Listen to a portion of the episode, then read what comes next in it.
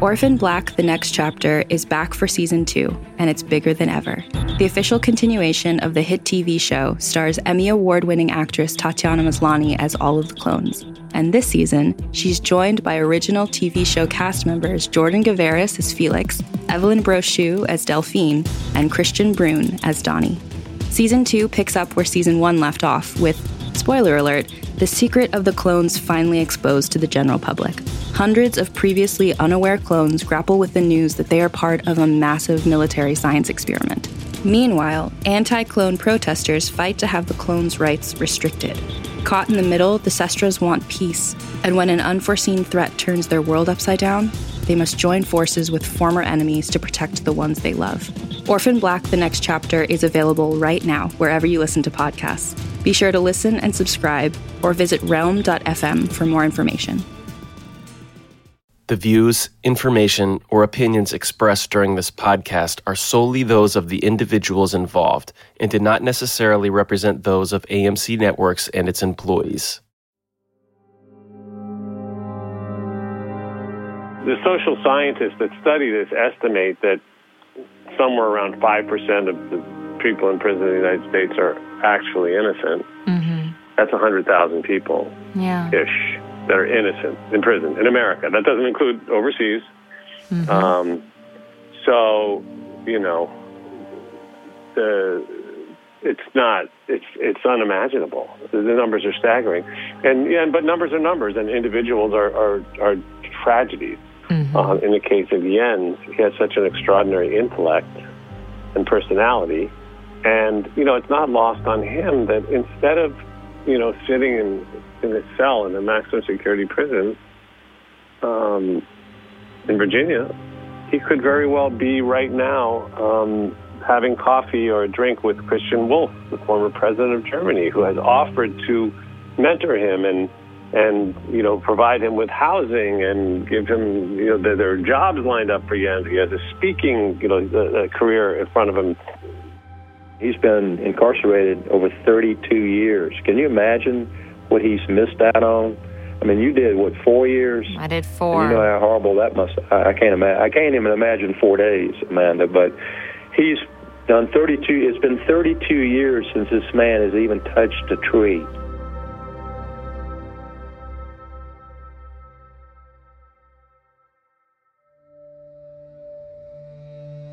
When investigator Chip Harding mentioned how much Jens has lost, my mind jumped to the moment I arrived back in the U S after my imprisonment, the moment I stepped out of the airplane onto the tarmac.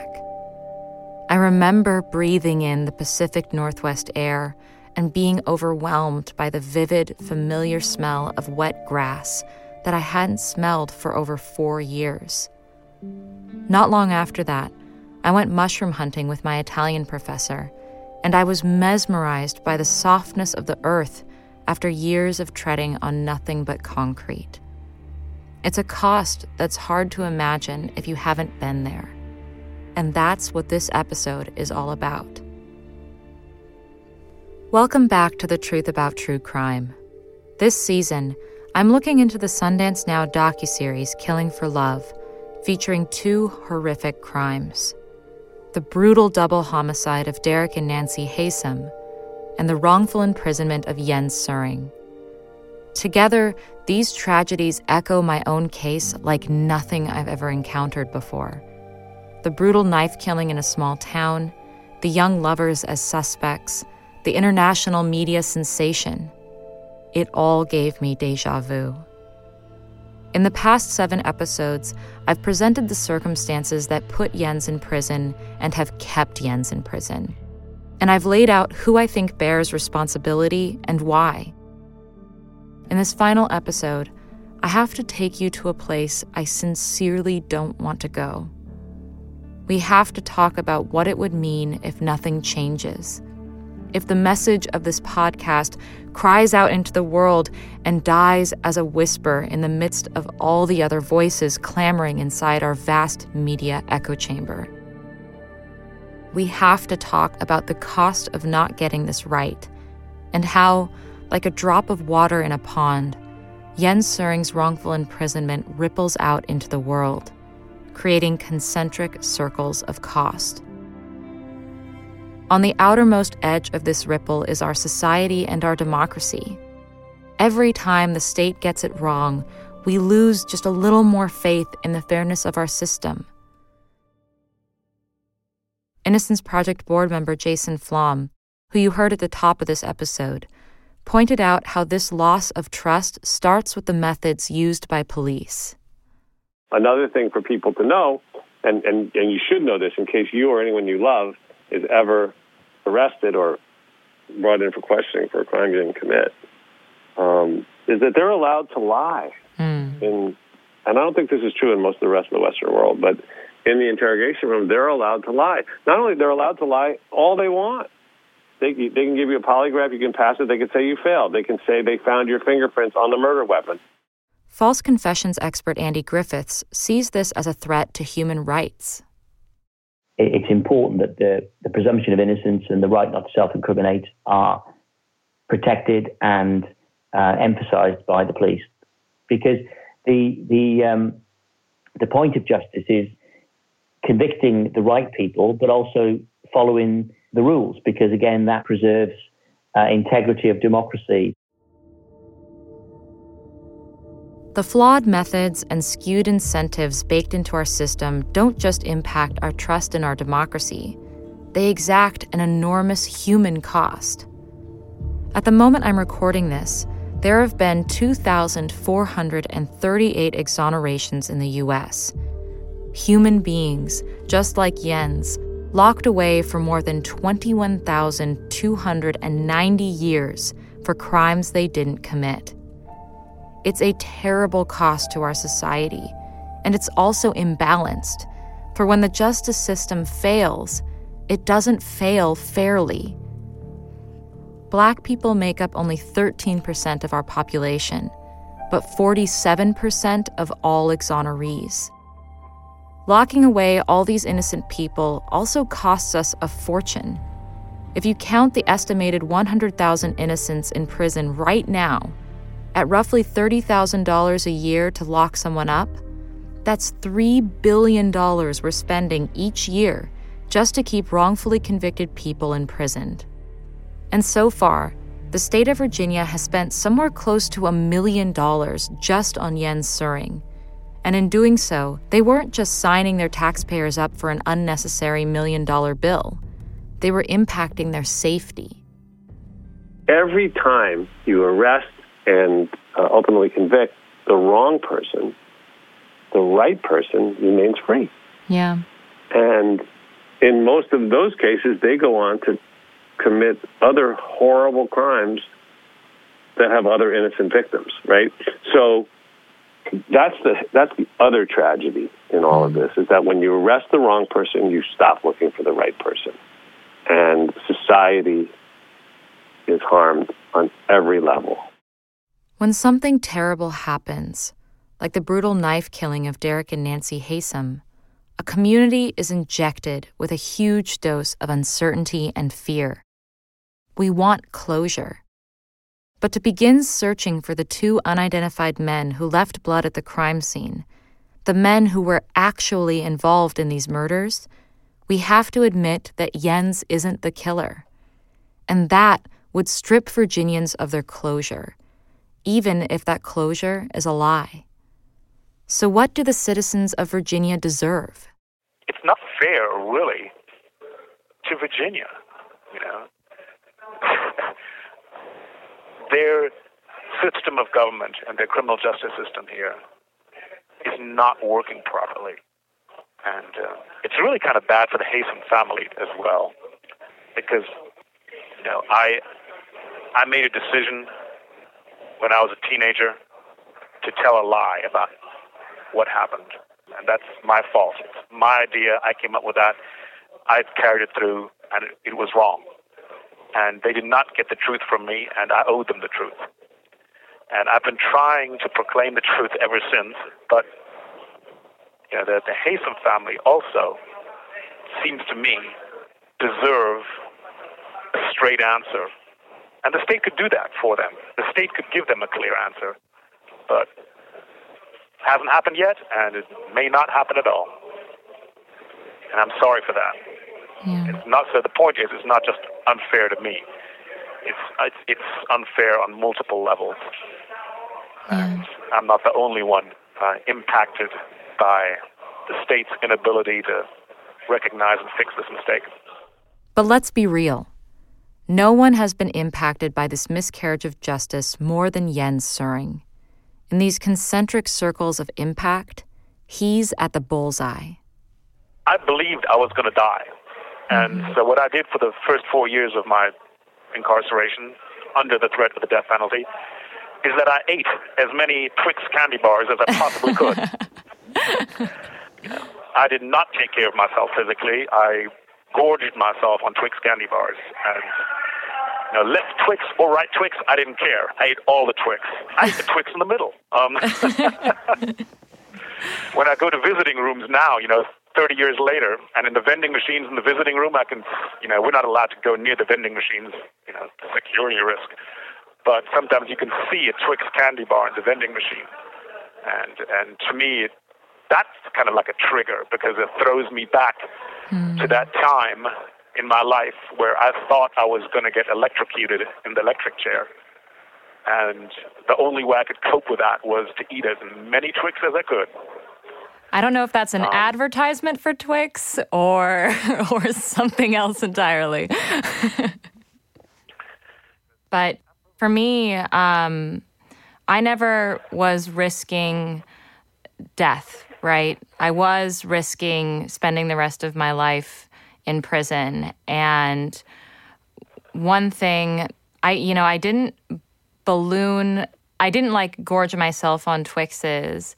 Um, I did have to adjust to having a lifestyle where I was locked in a room for, you know, tw- uh, twenty-two hours a day. So I had to learn how to be healthy in prison, and um, and it was important to me because I felt like there were only so many things that I had control over. And I remember that people, some people were like, oh, good for her, and other people were like, what are you doing? Like, why are you studying? Why are you working out? You're not going anywhere. Like, what is the what is the fucking point? You like you think that you have something to like work out for? Like, what, you know, like I I got those kinds of responses, and it it was, you know, it's not like they didn't have a point. um, yeah. Yeah, they, these things are familiar to me. That's that's very similar to the way it is here. Um, there's a great deal of hopelessness, which then leads to total lack of interest in doing anything to maintain yourself or to better yourself.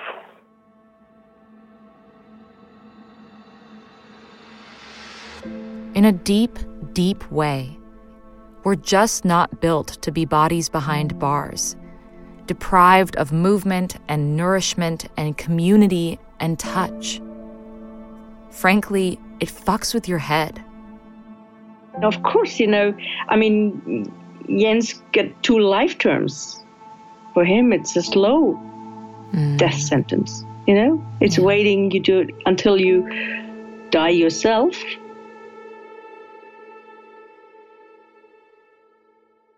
After everything I've been through for the last thirty-two years, eight months, and twenty-five days, I can honestly say um, I wish that I would have just let them execute me back in the early nineteen nineties so that I could have been spared all of that. Are you afraid of dying in prison? Oh, sweetheart, at this stage, death would be a relief. I've thought about this a lot. I, I feel like I've accomplished most of what I can accomplish anyway, because the truth is out now. You doing this podcast, um, the movie Killing for Love, um, you know, the support and the investigative work of real cops like Sheriff Chip Harding, Detective Sergeant Richard Hudson, and um, I'm I'm I'm I'm pretty satisfied. I've checked most of the boxes. So far, I have not gotten this lousy state to admit what they did, but um, that's just like, you know, the, the final little dot on the I. Everything mm-hmm. else, you know, I, I feel I've um, I've accomplished. So I wouldn't mind if I died now. You know, I'm I'm good with that.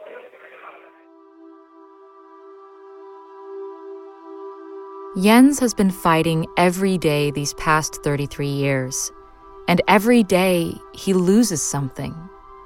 Things you don't think you can lose, like bits and pieces of his native language.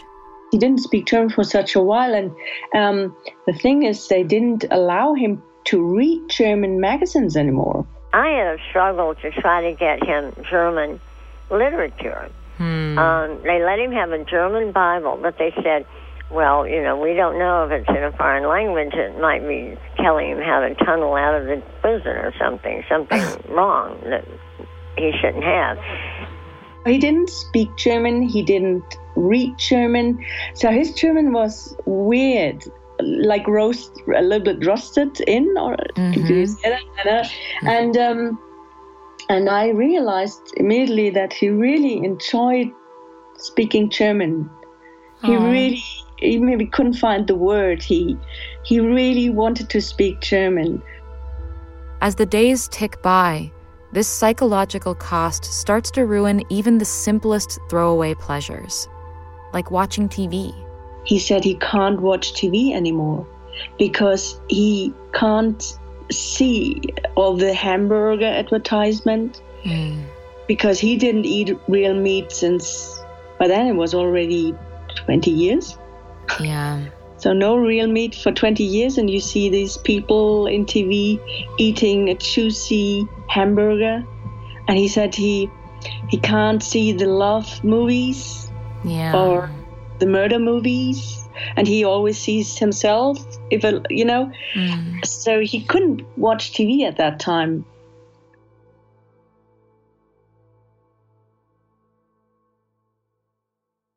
Hi, listeners. Amanda Knox here, host of the podcast The Truth About True Crime.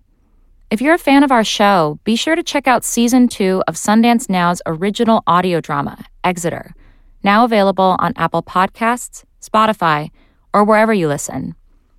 Picking up where Season one left off, Detective Colleen Clayton, played by Jean Triplehorn, and her partner Pruitt, played by Ray McKinnon, follow a trail of confessions that lead them back to Exeter's most infamous unsolved crime, the brutal murder of two teenage lovers. Colleen and Pruitt must fight to maintain order as the renewed investigation rips open eight years' worth of old wounds in their small southern town. Be sure to subscribe so you never miss an episode. I still can't watch Orange is the New Black without having a panic attack. That's a small cost to bear, especially when I'm surrounded by friends and family, happy to laugh about those difficulties with me. But what happens when you lose your family? I'm losing things now. I'm losing relationships now. I'm losing things that matter to me a great deal. Hmm. And I'm losing them now. It's ongoing. Hmm. And it could be stopped immediately, you know, by somebody having the guts to say, you know, hey, Mm-hmm. thirty-three years ago, we screwed up. Let's send this guy home to Germany. He can never come back anyway, so let's just, you know. But nobody's got the guts to do that. Mm-hmm. And so they are continuing to take things from me, still to this day. How did your family handle all of that? My family's a difficult subject. Mm. Um, I've been in prison for thirty-three years.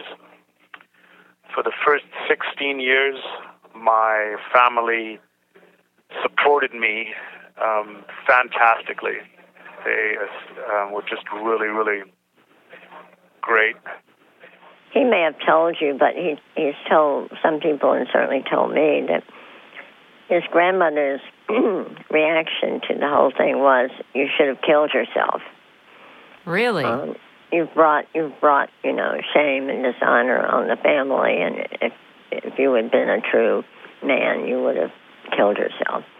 Well, my mother died in nineteen ninety-eight, But um, in two thousand one, after sixteen years, I um, inherited a bunch of money from my grandmother.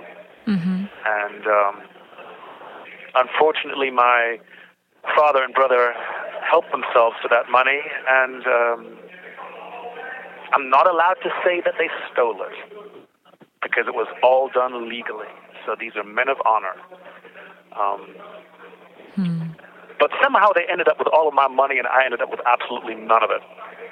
And then I haven't heard from them since two thousand two. Wow. Not one word. And I hope they're enjoying all that money. So, really? Um, it's really funny. It's, uh, you know, again, it, it's, you know, you think you can trust somebody. I thought I could trust Elizabeth. Wrong there. Thought I could trust my father, my brother. I was wrong there, too. Oh, well. And what about love? I asked Gail Marshall, who spent decades helping Jens navigate appeals and parole hearings.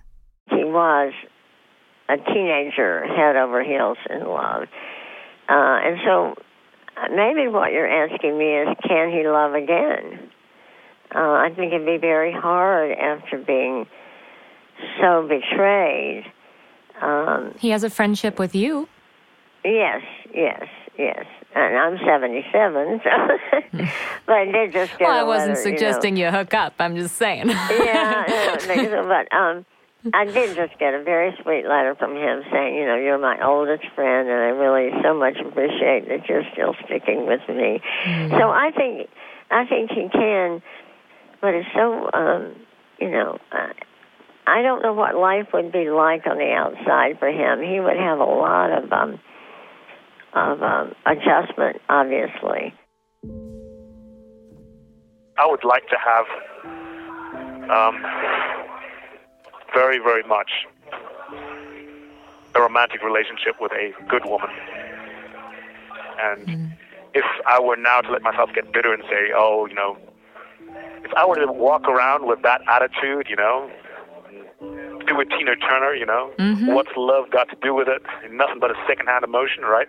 Then, to me, you know, Elizabeth Haysom won, the prosecutor won, the cop Ricky Gardner won, the state of Virginia won.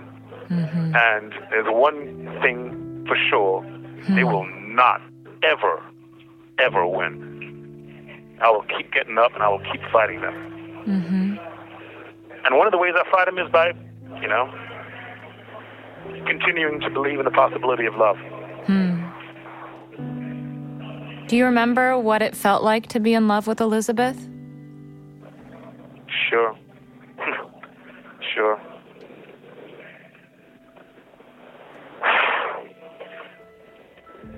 That was probably the only really happy part of my life.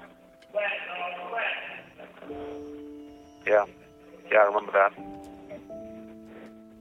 It wasn't real, looking back. You know, she was lying about everything, and there hasn't been a lot of happiness in my life, so it's um, not that bad for me.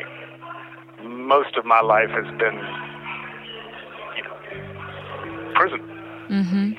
And before that, it was basically sort of being a teenager and being a child, and, you know, let's be honest, mm-hmm. it sucks being a teenager. It sucks yeah. for just about everybody, right? Yep. I don't miss joy that much. Don't remember too much of it. Mm-hmm. Hearing Jens say that makes me feel incredibly lucky to have my partner, Chris, who's writing and producing this podcast alongside me. Let me say that I'm I'm happy for you. You know, I'm, um, and I, I'm I'm glad to see that after you were released. Um, you were able to build a successful life for yourself and uh, successful relationships for yourself. I, I hear you're engaged. I'm, I am. I'm really, you know, what you went through, um, I know for myself, um, you know, leaves really, really deep deep psychological scars having to do with ability to trust others. And mm-hmm. if you, you are now uh, engaged to, uh, from my perspective, pardon me for saying this, of a young man, um, um, you know, I'm, I'm what, uh, twenty-two years older than you, so, um, um, yeah, I mean, look, you were able to even do that. You were, you were able to find within yourself the ability to trust somebody else after all your trust was so grievously attacked um, by your experiences in Italy. Mm. Um, that takes a lot, and it says a lot about you. Um, mm. So congratulations, and I'm happy for you. Um, I really am. I think it says a lot about Jens. Not just that he's happy for me, but that he still believes in love, even after the only person he's ever loved betrayed him in the worst possible way. Not everyone is good in a partnership. Some people are better off flying solo. But Jens seems like he's the kind of person built to meet another person's mind. And that makes his current isolation in Buckingham Correctional all the more tragic. But tragedy, in a weird way, also inspires hope. It encourages love, and there's no shortage of that when it comes to Jens's case. It's the only reason I'm alive. Um, it's one of the great ironies of all this is that, you know, I, I got myself into this through some really bad decisions made out of love. Um, and uh, the only hope I have of ever getting out is the love of other people, their caring, their concern for me. Mm. Um, you know, and it's, without that, I, I'd have no hope, and I, I would have been dead long ago. I, I can't thank them enough. Um, and I, that, I mean that literally, I just can't thank them enough. Mm-hmm. Um, they're amazing. They're really amazing people. And uh, sometimes I'm baffled that they care about me. Yeah. Yeah? Thank you for doing this. Oh. Mm. Thank you for being a voice. You know, not not just for me, giving me this opportunity, but, you know, I'm in a, I'm in a prison with eleven fifty men. It's, you know, statistically, there's going to be like forty-six to forty-eight innocent guys in this prison, minimum. You know, yeah. You're talking to me. I appreciate it. Thank you.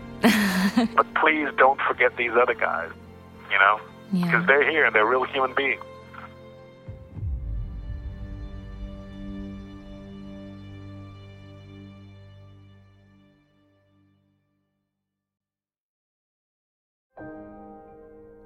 I'm not baffled why people care about Jens.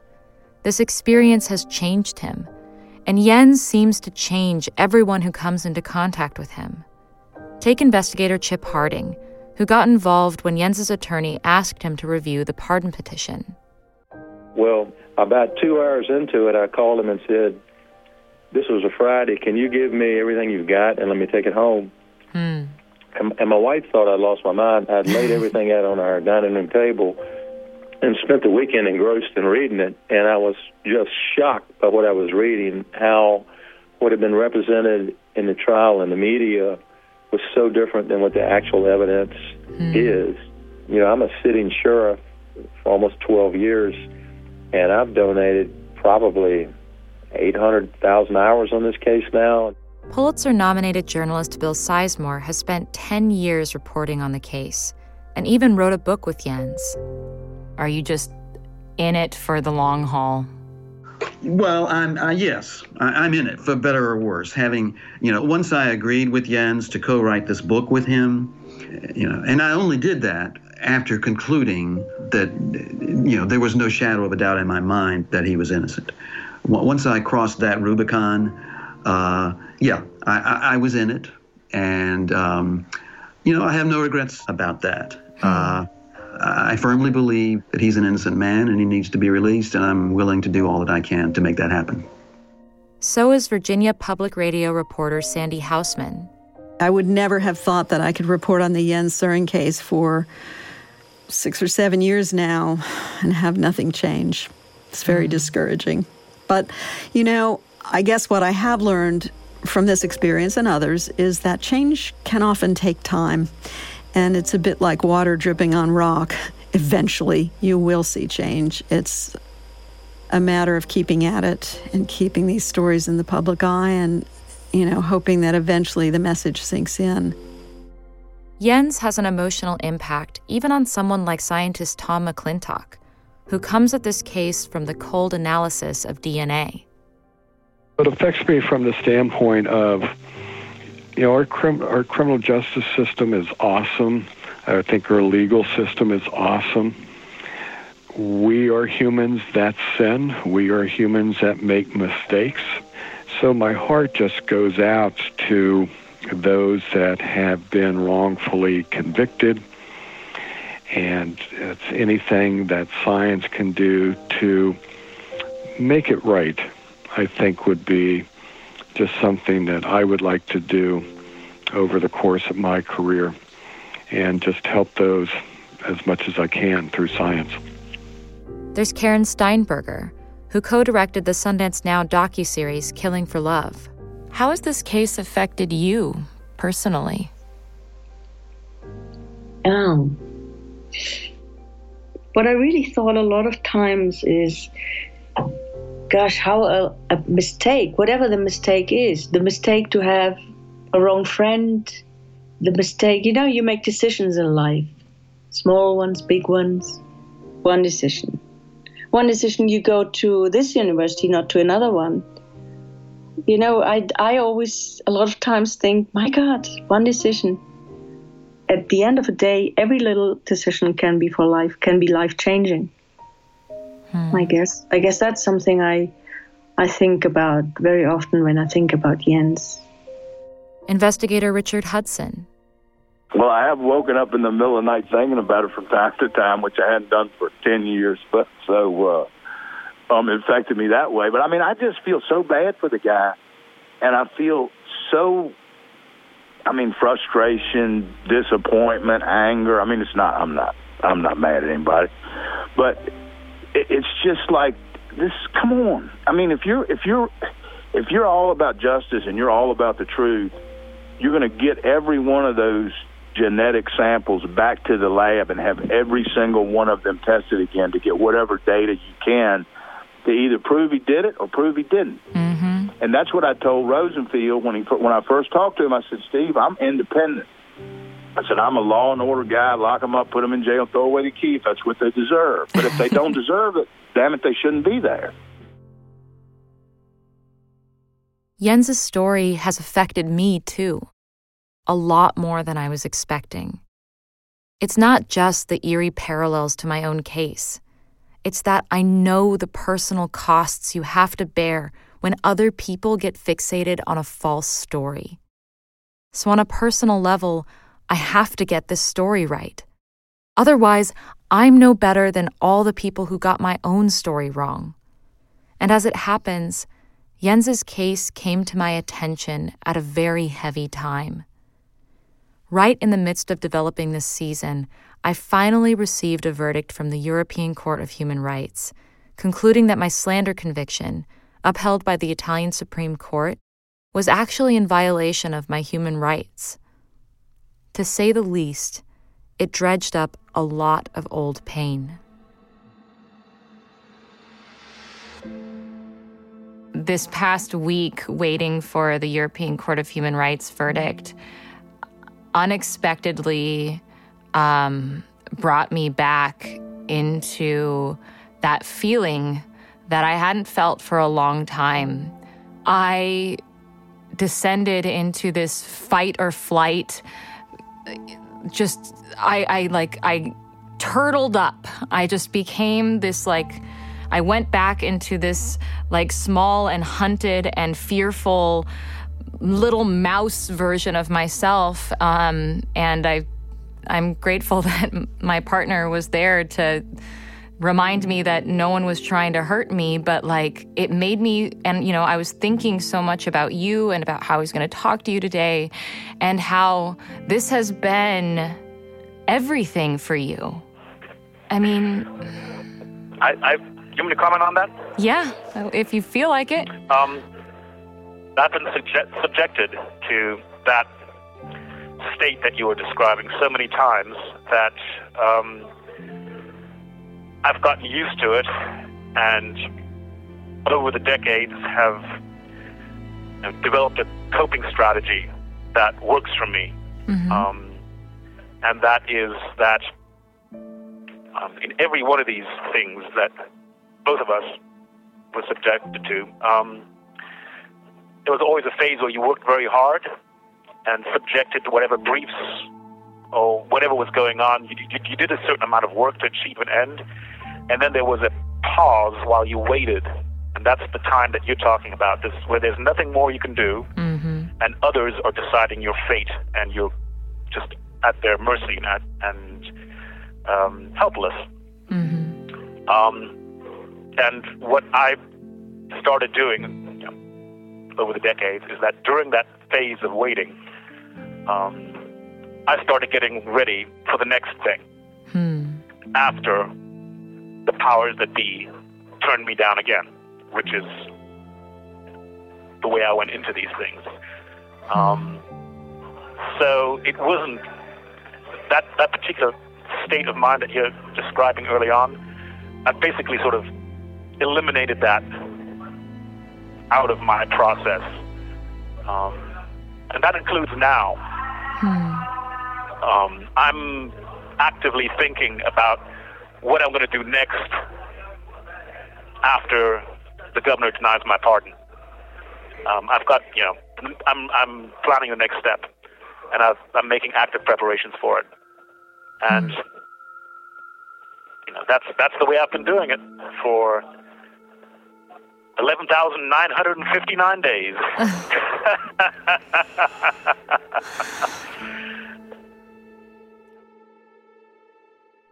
Jens is like Schrodinger's cat. While he plans for his next defeat, he also has to remain hopeful. It's a maddening cognitive dissonance. I think that's what keeps him alive. That's my personal view. I mean, you have to ask him, but, you know, I I always wondered how... How how to be able to spend thirty-two years in a prison, and with the knowledge not being allowed to get out of it. Um, maybe because you always have hope. Mm-hmm. But then on the other hand, Jens always so many times said, you know, hope is the most dangerous thing in prison. Mm-hmm. It's maybe the most dangerous thing. And on the other hand, it's the most precious thing, because I don't know what people would do without hope in prison. As my time with Jens was winding down, I asked him what his hopes were for the future. I don't spend a lot of time thinking about the future. I can't afford to. Um, I've done that far too often, and I've been disappointed every single time. Um, what other people hope for me is that I will be able to use what I've experienced here over the last thirty-three years and use my experiences to help others, um, speak about them publicly, write about them, and um, that sort of thing. And I have a fantastic team in Germany that's working towards making that possible. And I understand and I accept that given everything that's happened, um, I have a responsibility to try to use uh, my experiences to help others. Um, it's, a, it's a prospect I find appealing. Um, in other words, I, I don't want these thirty-three years to be a sort of a, a lost time, something that they took from me. Hmm. I want these thirty-three years to be something that is the foundation for building something hmm. positive. Um, so that it's not a loss, mm-hmm. but basically raw material for mm-hmm. creating a future um, where this sort of thing doesn't happen like this again. Mm-hmm. Um, so, you know, I'm I'm I'm down with that. That was the press release answer. I pressed him for the real answer. In my heart of hearts, what I really wish were possible, um, and I understand is not, but it's my fantasy, is um, they fly me back to Germany, and uh, I land at Frankfurt, and I don't get off the plane. And the, and the plane takes off again, and it keeps on going to New Zealand. And um, somehow I you know, get past immigration control in New Zealand and just walk into the hills, and nobody knows who I am. And I'm anonymous, and I'm not, I'm not Jens Söring. Mm. You know, uh, either Jens Söring the monster, or Jens Söring, you know, the victim of a miscarriage of justice, mm-hmm. or Jens Söring the author, or, you know, Jens Söring the public speaker, but just, you know, John Smith. Mm-hmm. John Smith the Hobbit? And, you know, just, right, you know, just, um, you know, I, I, I just, I don't need much. I need a good pair of sneakers to run in. Mm. I need some dumbbells because I like working out. And, um, you know, one trip per week to the public library. Mm. And I'm good to go. And, um, and nobody knows who I am. And um, I can leave this behind me and start over. Just, and it's a fantasy. It's not going to happen. I wish, I wish it could. I really wish it could.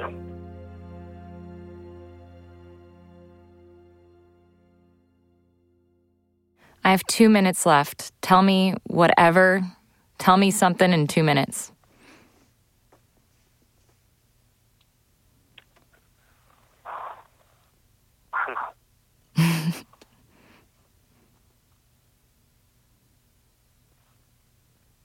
Thank you. Oh. Thank you. Thank you, fiancé Chris. Thank Jason Flom and John Grisham and Chip Harding and Martin Sheen and Richard Hudson and Karen Steinberger and Marcus Feder and Tom McClintock and Moses Shamefield and Chuck Reed and Andrew Griffiths and... um. all the people I'm forgetting that I should be including. You know? Whom am I forgetting? Tell me. Uh, um, I, I, I'll have to get a list out. Um, I'm... No. You're making me cry, I Jens. Wanna, I, I wanna, you know, I'm, I'm, these, you know, thank, thank, thanks to everybody who's been fighting so long and so hard for me. Um... So grateful to all of you. Thank oh. you, Jens. That's about all I got. Okay. Oh, Sandy Hausman. Sandy. um, so. All right. You keep fighting the good fight out there. You keep fighting the good fight in there. Yeah, I'm tired of doing it in here. Okay, well, um, get on out of here then. uh, lady, I'm trying. What's keeping you, Jens? uh,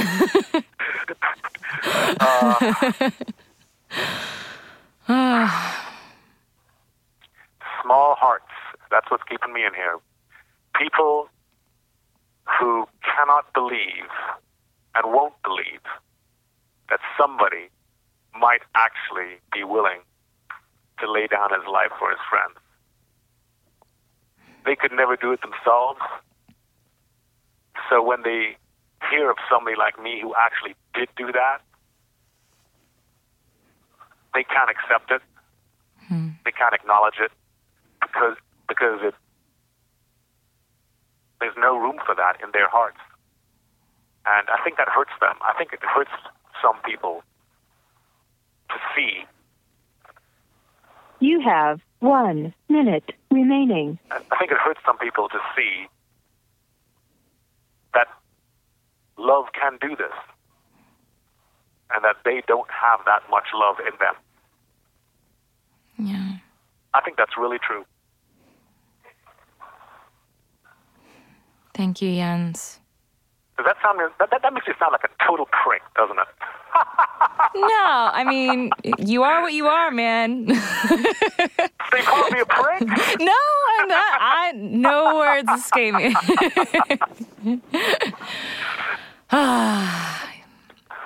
You gotta laugh. You gotta laugh.